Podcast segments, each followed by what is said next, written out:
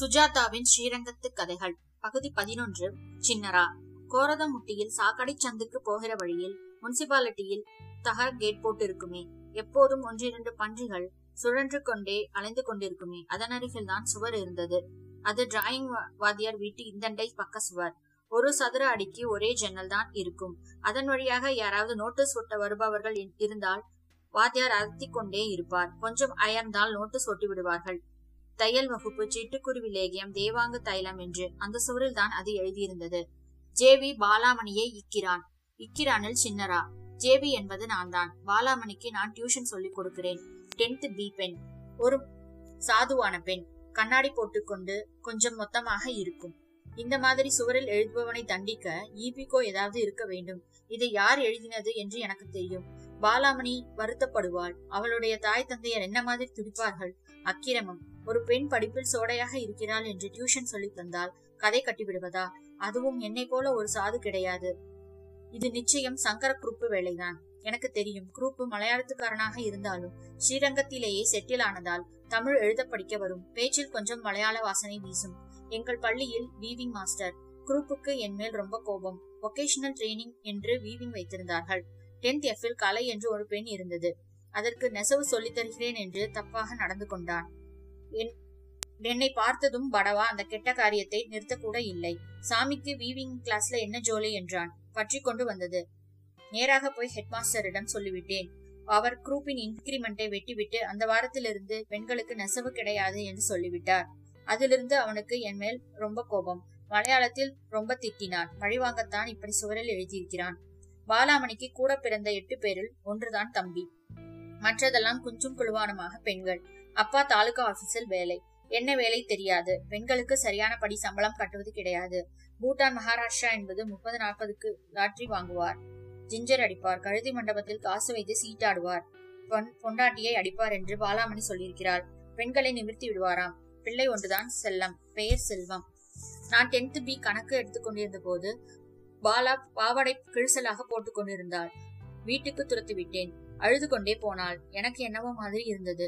வீட்டிற்கு போய் விசாரித்ததில் மாதம் இருபது தேதியான் ஆனால் சேஃப்டி பின் வாங்க கூட காசு கிடையாதா? எனக்கு பச்சாதாபமாக இருந்தது. சரி இந்த பெண்ணை படிப்பில் தேற்றலாம் என்று இலவசமாக டியூஷன் சொல்லிக் கொடுக்க இசைந்தேன். அவளை ஷெட்யூல் வகுப்பில் சேர மனு போட ஏற்பாடு செய்தேன். ஒரு காட்ஃபாதர் போல் அந்த பெண்ணை ஸ்வீகரித்துக் கொண்டு இலவசமாக பச்சாதாபம் எண்ணத்தில் டியூஷன் சொல்லிக் கொடுக்க முற்பட்டேன். அந்த பெண் நன்றாக படிப்பாள். கார்வர்ஷ பரீட்சையில் நான்காவது ரேங்க் வரை கொண்டு வந்து விட்டேன். ரொம்ப சந்தோஷம். ஒரு நல்ல காரியத்தை துவங்கியதில் திருப்திதான் என்று எண்ணிக்கொண்டிருந்த போதுதான் சுவரில் இந்த அசிங்கம். சின்னரா முதலில் சங்கர குரூப்பின் வீட்டுக்கு போய் அவனை அடிக்க வேண்டும் என்று விரும்பினேன். அவன் வீட்டில் இல்லை கோட்டைக்கு போயிருக்கிறான் என்று மனைவி சொன்னாள். சற்று தயக்கத்துடன் பாலாமணி வீட்டுக்கு போனேன். கதிரல் சார் இதெல்லாம் நம்பாதீங்க. சார் ஊர் ஊர்ல அசிங்கமா போச்சு. இனி என்ன சார் என்றார். பாலாமணி திண்ணை ஓரத்தில் உட்கார்ந்து கொண்டு அழுது கொண்டிருந்தாள். கண்ணம் ரெண்டும் விரல் பதிந்து சிவப்பாக இருந்தது. சார் என்ன சார் பொண்ணு அடிச்சீங்களா? அடிக்காம பின்ன தோலை உரிக்க வேண்டாம்? ஏண்டி டியூஷன் சொல்லிக்கிற மூச்சிய பாரு இத பாருங்க சார் ஒண்ணுமே நடக்கல. இதெல்லாம் அக்கப்போரு சங்கர குரூப்னு வீவிங் மாஸ்டர் இருக்கான். அவனுக்கு என்ன கண்ட ஆகாது. இதெல்லாம் புரளி. புரளி இல்லைங்க. நான் உங்களை குத்தம் சொல்லல மாட்டேன். இதுதான் ஏதாவது பண்ணிருக்கோம். பாட புஸ்தகத்தை தவிர அந்த எல்லாத்தையும் படிப்பா? பாருங்க. உங்க சா எங்க சாதிய பத்தி உங்களுக்கு தெரியாது. தள்ளி வச்சிருவாங்க. ஏற்கனவே புள்ளம்பாடிக்கு சேதி போயிருச்சு. மாமா ஒருத்தன் விவசாயம் பாத்துக்கிட்டு இருக்கான். அவனுக்கு பேசி வச்சுட்டு வந்திருந்தேன். இனிமே அவங்க இங்க தலை வச்சு படுக்க மாட்டாங்க. மூதேவி முழிக்கிறத பாரு குரங்கு மாதிரி. இத பாருங்க அது ஒண்ணுமே செய்யலைங்க. அது பேர்ல எதுவும் தப்பு இல்லைங்க. எங்க சாதியில சமையறதுக்கு முந்தைய கல்யாணம் செய்திருவானுங்க. இப்ப என்ன செய்வேன்? இப்ப என்னதான் செய்வேன்? செத்து ஒழிய எங்கேயாவது? தம்பி உங்களை குத்து சொல்லல. ஆனா வயசுக்கு வந்த பொண்ணுங்களோட பழகுறப்போ கொஞ்சம் உணர்ச்சிகளை கட்டுப்படுத்தி இருக்க வேண்டாமா? இப்ப அவ வாழ்க்கையே பாழா போயிடுச்சுல என்ன சார்? நீங்களும் நம்புற மாதிரி பேசுறீங்க. ஒண்ணுமே நடக்கலீங்க. இது என்னங்க நடக்கணும்? ஊரே சிரிக்குது. ஒழியே லால்குடி பேசஞ்சர்ல தலைய கொடை. நீ இல்லன்னு யார் எழுதாங்க அப்படி பேசாதீங்க. அப்படி பேசாதீங்க சார். இத சுவத்துல எழுதின சங்கர குருப்பை உங்க முன்னாடி கொண்டாந்து நிறுத்தி குத்தத்தை ஒப்புக்க வச்சு ஒக்க மன்னிப்பு கே- கேட்க வைக்கிறேன். அது வரைக்கும் பொண்ண திட்டாதீங்க. நீ டேமேஜ் ஆயிடுச்சுல கடிச்ச பழம் தானே சொல்லுவாங்க. ஐயோ ஏழு பொட்ட பிள்ளைங்களை வச்சுக்கிட்டு நான் என்ன பண்ண போறேன்? மறுநாள் காலை பாலாமணியின் வீட்டை அணுகும் போதே துணுக்குற்றேன் ஆரவாரமாக இருந்தது. அருகே போய் பார்த்தால் பாலாமணி செத்துருச்சு என்றார்கள். வயிற்றில் அனல் புறப்பட்டது போல் உணர்ந்தேன். உள்ள ஓடினேன். கூட்டத்தில் பாலாமணியை கிடத்திருந்தார்கள். உறம்பு பூராவும் நிறைந்திருக்க ஐயோ என்னாச்சு? என்னாச்சு? என்றேன். கிணத்தில் விழுந்துருச்சுங்க. அப்பன் துண்டால் வாயை பொத்தி கொண்டு பாலா பாலா நான் விளையாட்டுக்கு சொன்னம்மா. இப்படி பண்ணிட்டியம்மா முட்டா பொண்ணே.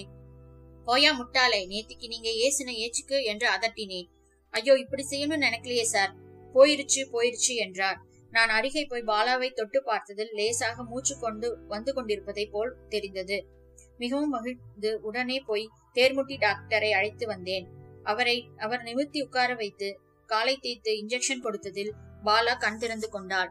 என்னை விட்டுருங்க நான் யாருக்கும் உபயோகம் இல்ல. எனக்கு கல்யாணம் ஆகாது. நான் கலங்கப்பட்டுட்டேன். யாரு என்ன கல்யாணம் பண்ணிப்பா? என்று மயக்கமாக என் மேல் சாய்ந்த போது அந்த பெண்ணின் பரிதாப நிலைமையை பார்த்து எனக்கு ஆவேசம் வந்தது போல் வாலாமணி கவலைப்படாதம்மா. நான் இருக்கேம்மா உனக்கு. என்னால தானே உனக்கு இதெல்லாம் நேர்ந்தது. நானே உன்னை கல்யாணம் பண்ணிக்கிறேன். கண்ணு கவலைப்படாத என்று சபதம் செய்தேன். கல்யாணத்துக்கு குரூப்பு வந்திருந்தான். சாமி கோபிக்க கூடாது பகவதி மேல ஆணையா சொல்றேன். ஐயப்பன் பேர்ல ஆணையா சொல்றேன். நான் அதை எழுதல. ஜேவியின் பேரில் எனக்கு கோபம்தான். ஆனால் அதை நான் எழுதியதில்லை என்று நிக்குறுகினான். எழுதியிருந்தாலும் இப்ப என்ன குரூப்பு உன்னை மன்னிச்சுக்க தயாரா இருக்கேன். அதுக்கெல்லாம் இப்ப அர்த்தமே இல்லாம போயிடுச்சே என்றேன். கல்யாணம் கொஞ்சம் சீக்கிரம் தான் என்ன செய்வது? நிலைமை அப்படி. சென்னைக்கு சம்மர் ட்ரைனிங்க்கு வந்த வந்த போது என் மனைவி பாலமணி கடிதம் போட்டிருந்தாள். வீட்டில் தங்கை மகளில் இருந்து ஆரம்பித்து ரங்கசாமியின் கன்றுக்குட்டி வரை சௌக்கியம் என்று எழுதியிருந்தாள். அப்பா பாவம். இத்தை பெண்களுக்கு எப்படித்தான் கல்யாணம் பண்ணி முடிக்க போறாரோ என்று கவலைப்பட்டு எழுதியிருந்தாள். லேடி டாக்டர் ஊர்ஜிதம் பண்ணி விட்டாளாம் ரொம்ப சந்தோஷமாம். அப்புறம் செல்வம் இப்போதெல்லாம் தினம் படிக்கிறான் என்று முடித்திருந்தாள். படிக்கிறான் சின்னரா இப்போது அவள் கையெழுத்தை உன்னிப்பாக பார்த்தேன். எனக்குள் ஒரு சந்தேகம் தோன்றியது. ஒருவேளை சச்சா இருக்காது.